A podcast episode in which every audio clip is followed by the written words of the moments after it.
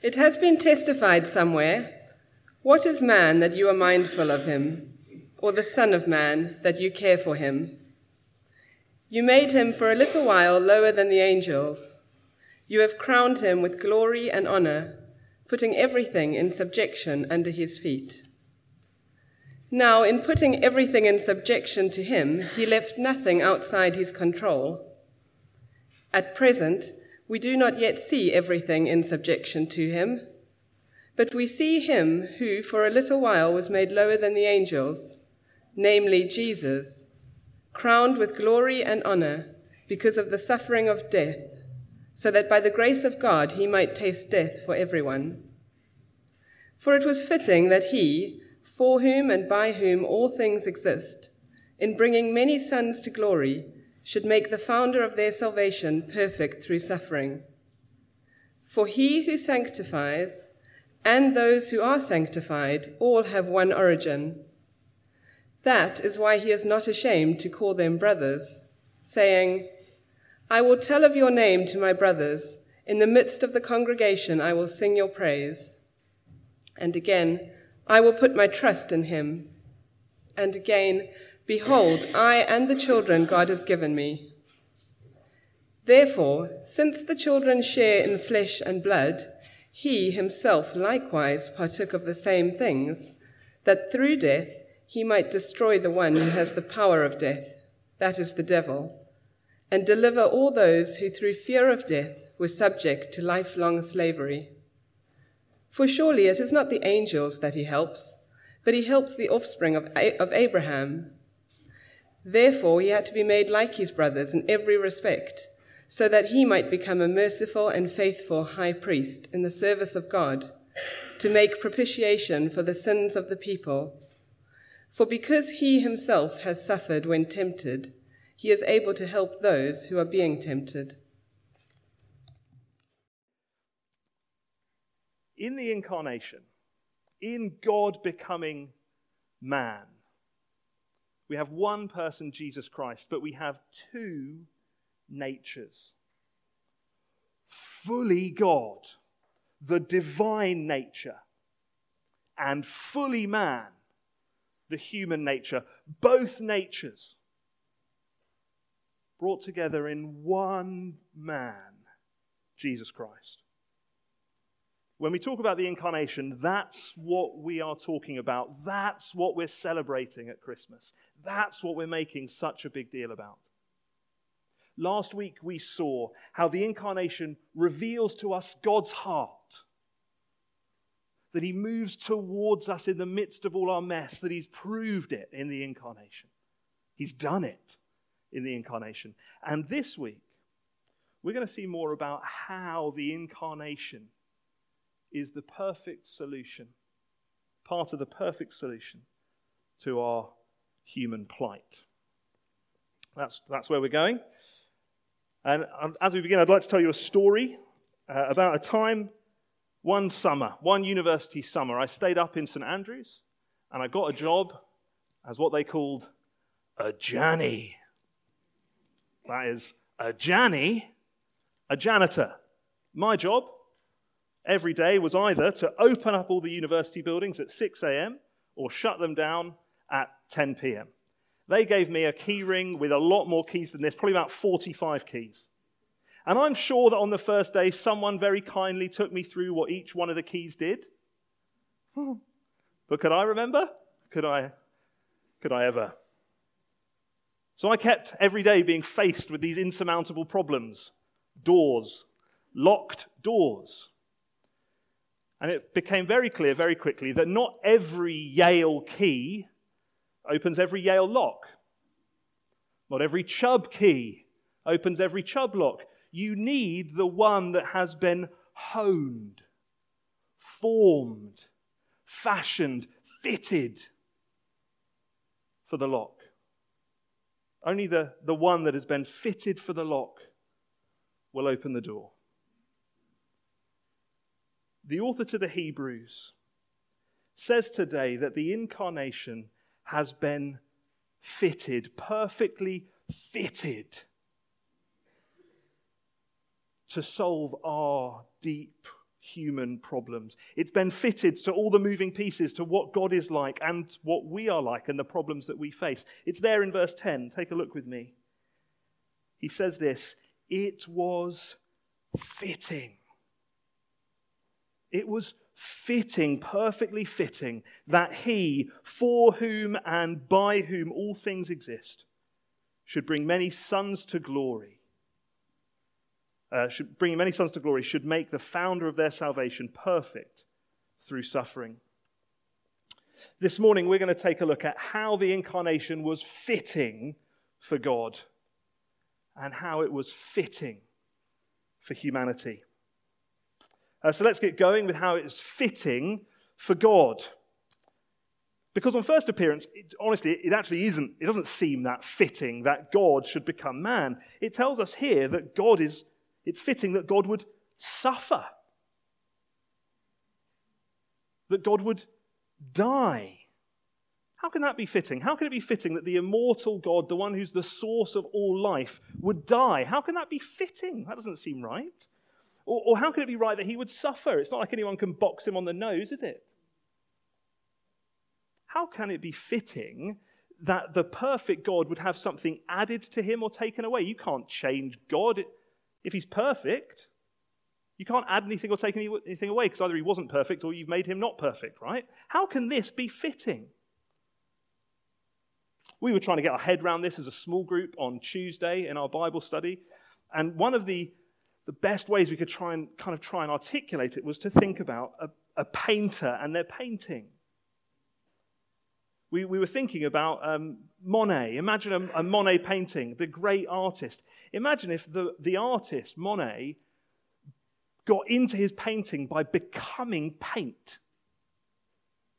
By becoming paint. We were, we were saying, geez, that doesn't seem fitting that someone as full of creativity and value and dignity and brilliance would be reduced to be paint. That doesn't seem right. And we were saying that that's kind of like what's going on with God. God, the creator of all things, becomes part of his creation. How could that be fitting with all of his creativity and dignity? And how could that possibly be right? And then we were saying, actually, the, the distance, the difference between Monet and paint is way less than the difference between the creator God and his creation.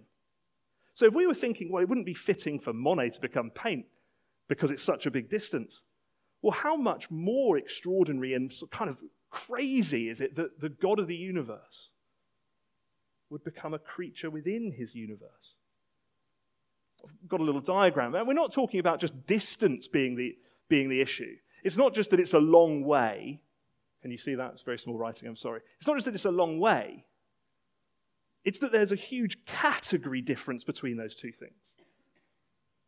You see, Monet and paint, in reality, are quite similar. They, they've got lots of carbon in them. They both have colours. They're both part of the created order of things, right? They're part of God's creation. Yet we still think that would be a, a weird thing to happen. But you see how much bigger it is for God, for God to condescend, the God who is not dependent upon anything, doesn't exist within creation but outside it, yet he comes all that way to become a creature. I ask again to you, how is it fitting? The Bible says it's fitting that he did this. How could it be fitting? Well, I want us to take a step A little step back and to look at God's nature again to see. Uh, in the book of First John, God is defined as love. Love involves giving, self-giving. And we spoke about this a little bit last week, but it bears repeating. That is the very nature of God. For all eternity, the Father has been giving, loving the Son. The Father and the Son have been giving, loving the Spirit. They have eternally always been self-giving and loving. It's their very nature. And so when you come to something like creation, that looks like something really new, brand new, something totally different. Now, of course, creation is new when it first happened. It had never happened before. But do you see that it fits with God's nature? Because God gave everything life and breath. He gave it life from himself. It fits with his very nature to be the self-giving God. And so when we look at the incarnation, it's the same. The incarnation seems radically strange, new, different. And it is. It's unique. It never happened before. It will never happen again. It seems radically different. And yet, do we see how it is fitting with God's very nature, his deep nature? It is his radical self-giving. That to fix our deepest problems, the Son was willing to take a human nature to himself that he might give his life and his death for us. The one who gave himself out into the void for creation is the very same one who gives himself out into our sin-ravaged world for our salvation. And so oddly, oddly, even the sufferings and death of the Son of God as the man Christ Jesus is actually fitting to God's nature. Because it's his radical, it's his self-giving that we see there. It fits. Even as it kind of clashes with how impossible we think it is for the immortal to die, for the unchangeable to have change.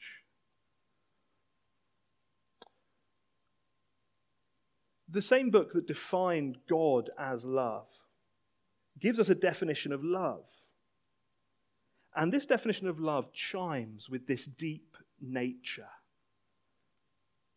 This is what it says. This is love, First John, not that we love God, but that he loved us and gave his Son to be the propitiation, the atoning sacrifice for our sins. How is it? How is it that the incarnation could be fitting for God? Well, because it fits with his self-giving, loving nature. Now, I imagine that isn't exactly the end to all the how questions that there might be going on um, in the room at the moment. Many of us might be asking sort of how, how in terms of the mechanics. How does it work that, that God could become a human? How does the D N A work in Jesus? What is his biology? How does the overshadowing of the Holy Spirit with Mary actually work? Uh, well, I'm going to have a go, sort of, at answering some of that now. It really is a sort of. Um, and we're going to do that by just taking a look at some gifts that we've received from church history. Uh, we're going to take a look at a wonderful hymn that we often sing and some statements from the creeds that we've received. So we'll start with that great hymn, And Can It Be, by um, Wesley, Charles Wesley. In his second verse, the first line gives us a fantastic steer on how we should do our thinking about the incarnation. This is how the second verse starts. "'Tis mystery all." And so here's the cop-out, but it's not a cop-out, it's the reality. When we're asking the questions of how the D N A, how does the overshadowing work, all of that, there is a sense in which we can only get so far before we reach mystery, beyond what our minds can grasp, beyond, more importantly, what God has revealed. It is mystery. The how, but not the what. He's very clear on the what, isn't he? It is mystery all. The immortal dies how, he doesn't say. But that's, that's also the way the Bible works. The Bible is very clear on the what has happened. John one fourteen tells us that the Word has become flesh. The Word, the one who was God and was with God, has become a human being. The what, very clear. Our passage, verse nine, verse fourteen, verse seventeen, very clear. The Son of God has become a human. The Bible, very, very clear. As we read the Gospels, we see Jesus do what only God can do by forgiving a man's sins. And yet, he lays asleep, exhausted in a boat. He is God and man. The what, very clear. The how, the Bible doesn't reveal. And that's what the creeds that we've received from church history tell us as well. They're summaries of the Bible, what the Bible teaches on the nature of God. And they teach us exactly the same thing. They tell us the what, but not the how. And so one from Nicaea in the year three twenty-five. By the way, everyone agrees on these. It's just worth saying. The Roman Catholics agree on these. The Orthodox, the Eastern Orthodox Church agrees on these. The Anglicans agree on these. The Lutherans agree on these. The Presbyterians agree on these. The Baptists agree on these. The independent evangelicals in the F I E C, they agree with all of this. This isn't weird. This is what all Christians for thousands of years have believed. That's why we think it's a big deal. Uh, what does the Nicene Creed say? Well, basically it says, we believe in one Lord Jesus Christ, the only Son of God, begotten from the Father before ages, God from God, light from light, true God from true God. He's God. He's God. You can't, there's no other way of articulating it. He's God. What else does it say? For us and for our salvation. He came down from heaven. He became incarnate by the Holy Spirit and the Virgin Mary and was made man. What happened? Nailed. How? Don't know. Um, the next one comes from about one hundred twenty years later. The Chalced- Chalcedonian formula gives us a little bit more.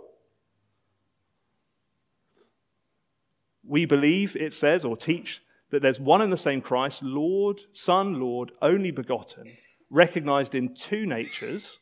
This is important. Without confusion. They've not been mixed together. Without um, change. They've not changed. Without division. They've not been split apart or separation. The distinction of natures in no way being annulled by the union. Rather, the characteristics of each nature being preserved and coming together to form one person. The Lord Jesus Christ. What's it saying? God's nature, the Son, without any change, without any reduction, without any bits being chopped off, and his human nature, fully human in every way, have come together in the man Christ Jesus. None reduced, none diminished. And that's why, um, while giving Charles Wesley an A grade, first marks on, on verse two, I've got to give him an F on verse three. Take a look at verse three. He says this. He left his Father throne above, excellent so far, so free, so infinite his grace, excellent, thank you, emptied himself of all but love. Hang on. That must mean that he stopped being God somehow, if he's emptied himself of everything that is his divine nature other than its love. Right? And that can't, that's not what the creeds say. That's not what the Bible says. So Charles got that one wrong. And that's why many people now sing a line that's like this. He humbled himself in all his love. Because that tells us the why. The why he did it. His love. His love. It doesn't tell us the mechanics. It doesn't stretch into the mystery. It tells us the why. And the why is this. Amazing love. Amazing love. How can it be that thou, my God, wouldst die for me? You see, when we see it, see that, we can do nothing but worship him. Why is it fitting that the fitting for God? Why is the incarnation fitting for God? Well, because it fits with his deep nature. his self-giving love. Uh, I'd now love us to consider how the incarnation is fitting for us, how it's a fitting solution to our human plight. And here's the answer in short. Because man has ruined everything, a man must restore everything. We spoke about this last week, but because man has exchanged the glory of God for garbage and therefore subjected us all to the terrifying shadow of death, a man must restore us and undo death. And this passage in Hebrews tells us how this happens in two ways. Here's the first. He makes atonement for sin. It's in verse seventeen. Therefore, he had to be made like his brothers in every respect, so that he might become a merciful and faithful high priest in the service of God to make propitiation for the sins of the people. The Son had to be made human so he could make atonement for sin. What's going on here? Well, in the Old Testament, when God's people sinned, to be made right with God, they needed a priest. They needed someone to come from within their own people to say sorry to God. That priest needed to be qualified, qualified by being clean. And they were qualified through ritual cleansing. There's someone coming from their side to say sorry to God, and they do that by making a sacrifice, a bull, a goat, an unblemished animal. And in doing so, they would say sorry to God. They would pay the price for sin and wash the guilt away. Hebrews is telling us that all humanity need a priest to make atonement for their sin, for their garbage. All of us. And so to follow the pattern, he must be human, because we must come from our side of the relationship to say sorry. If he is fully human, then he can be our priest. If he's not fully human, he can't be. That's the logic of verses fourteen to seventeen. Verse fourteen tells us, since the children share in flesh and blood, he himself likewise took it, so that he could defeat death. Verse sixteen, for surely it's not angels that he helps, but he helps the offspring of Abraham. What's the point of that? Well, he's saying, look, he's a human, therefore he's a high priest for the humans. He's not an angel, therefore he can't be a high priest for the angels, right? Well, Jesus Christ has become fully man, without any change in his humanity, without any reduction in it. It's not just a bit man. It's not God with a sprinkling of humanity on top. He is fully man. Therefore, he can be our high priest. And he was qualified, he was clean, not by virtue of some ritual cleansing, but by living the perfect human life, loving God and loving man at every point. So he could offer sacrifice, but not bulls or goats, his own blameless, blemishless life. And as he died, as he died, he was saying sorry to God for us. He was paying the price of sin, and he was cleansing us from all sin. Because he is a man, his sacrifice is acceptable to God.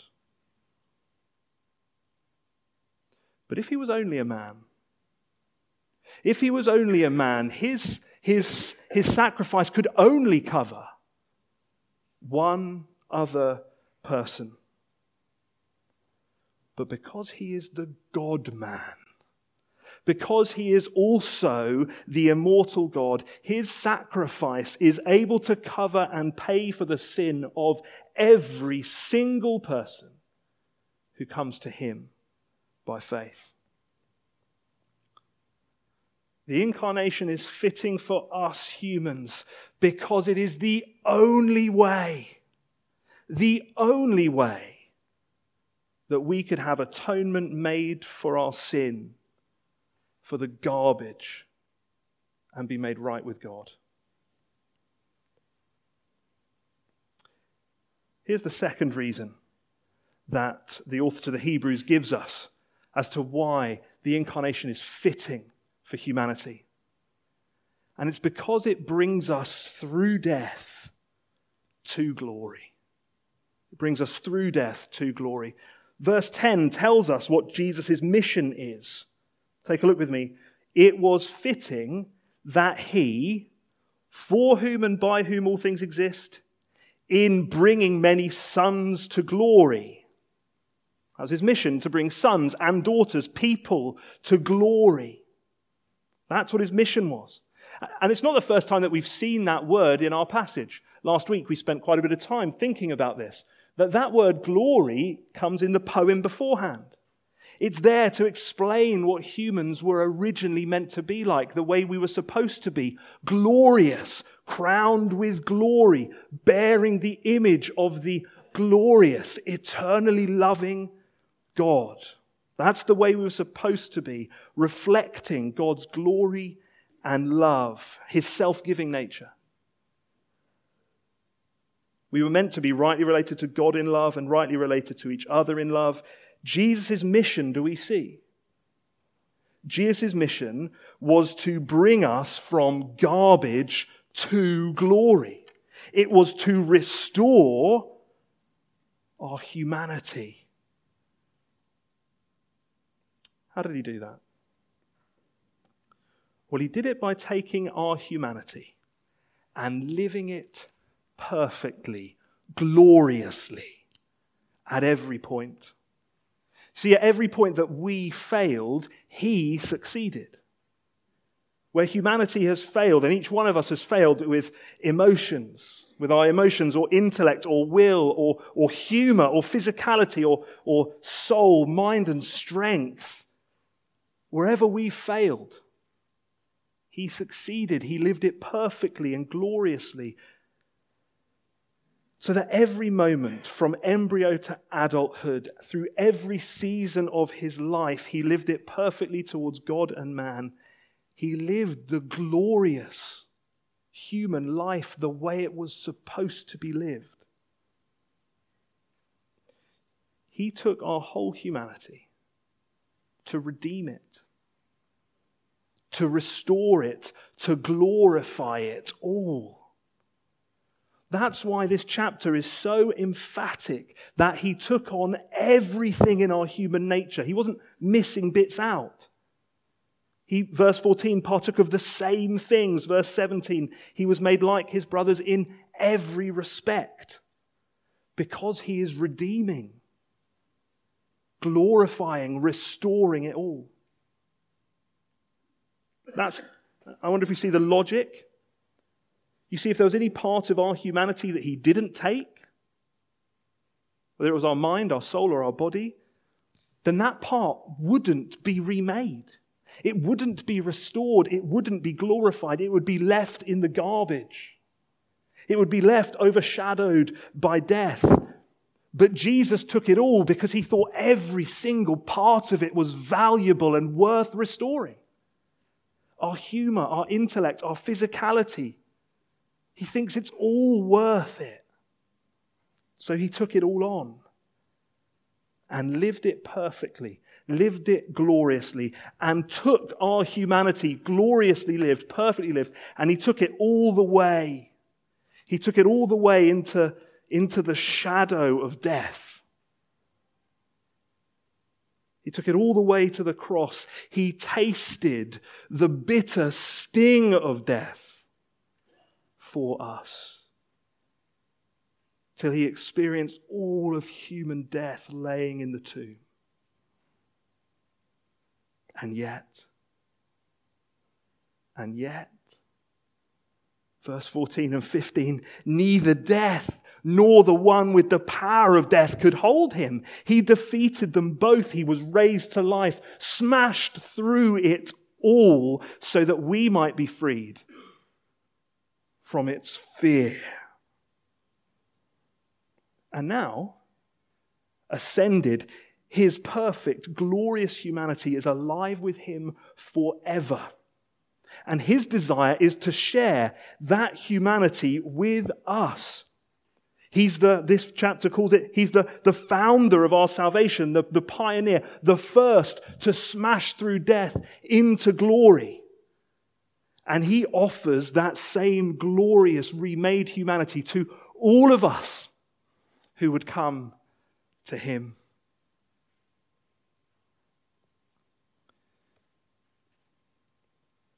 That means for each of us, for each of us as we face death, if we're trusting Jesus, we do it joined to him. We do it joined to him in such a way, his death, sorry, his life that has defeated death, we're joined to him so that we will follow him. We know that as we go through death, we will pass through it and we will be raised to that same glorious, remade humanity. And so death for us who believe is no longer a terrifying shadow that swallows everything. It is now the gateway to glory. That is what it has become, because Jesus has taken our humanity, lived it perfectly, and taken it to the heavenlies. Death is no longer the terrifying shadow, but the gateway to glory. Uh, Nanny June uh, is Josiah, my little boy's, or both my little boys' great-grandma. And yesterday she uh, was, she left hospital under palliative care. Um, her body is very frail, and her mind is much diminished. And even the sparkle is dimmed in her eye. But for about a year, she's been talking to Joss. And she's been saying to him, I'm ready, you know. I'm ready, Joss. I'm ready to go and be with Jesus, to be in glory. And that's because she knows. She knows this. She knows that Jesus has taken her humanity, our humanity, into the heavenlies, and that what awaits her is that same glorified humanity, that same future. She knows that her body will be remade, that her mind will be restored, that the glint will sparkle again because of what he's done. She knows.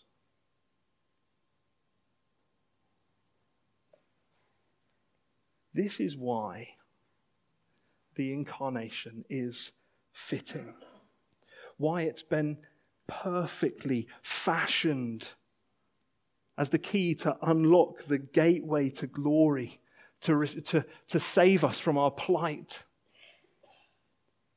because it fits with God's nature, his self-giving love, and it fits for us as the only way that our sin, our garbage could be atoned for, and the only way that we can pass through death to glory. Let's pray.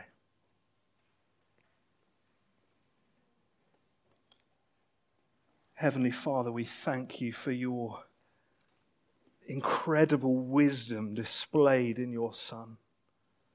We praise you for your astonishing love, that you would do this. We thank you for the sure and certain hope that we have, that all sins forgiven, we will move through death to glory. Amen.